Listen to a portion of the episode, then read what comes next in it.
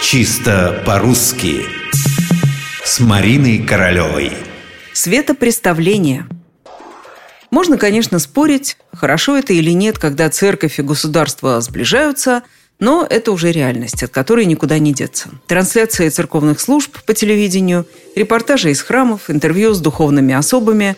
Только знаний в области церковной терминологии по-прежнему не хватает. Пример. Большой праздник. Идет репортаж из главного храма столицы. Корреспондент добросовестно описывает все, что он видит и слышит. Вот собрались все высокие государственные чиновники, все ждут патриарха, поют лучшие церковные хоры и даже, говорит корреспондент совершенно серьезно, в храме устраивают светопредставления. Интересно, о чем вы подумали? О том, что в храме, да простят мне это святотатство, был устроен конец света, светопредставление. Но нет, конечно, корреспондент имел в виду световое шоу, световое представление, нечто новомодное, что из театров и из площадей иногда переносят в церковь. Раньше там э, такого никогда не бывало, так что в каком-то смысле это действительно можно расценивать как светопреставление.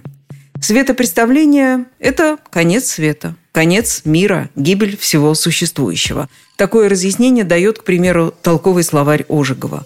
А в толковом словаре Даля мы читаем «Представление света, кончина мира, переворот в земной вселенной, ожидаемый по пророчествам».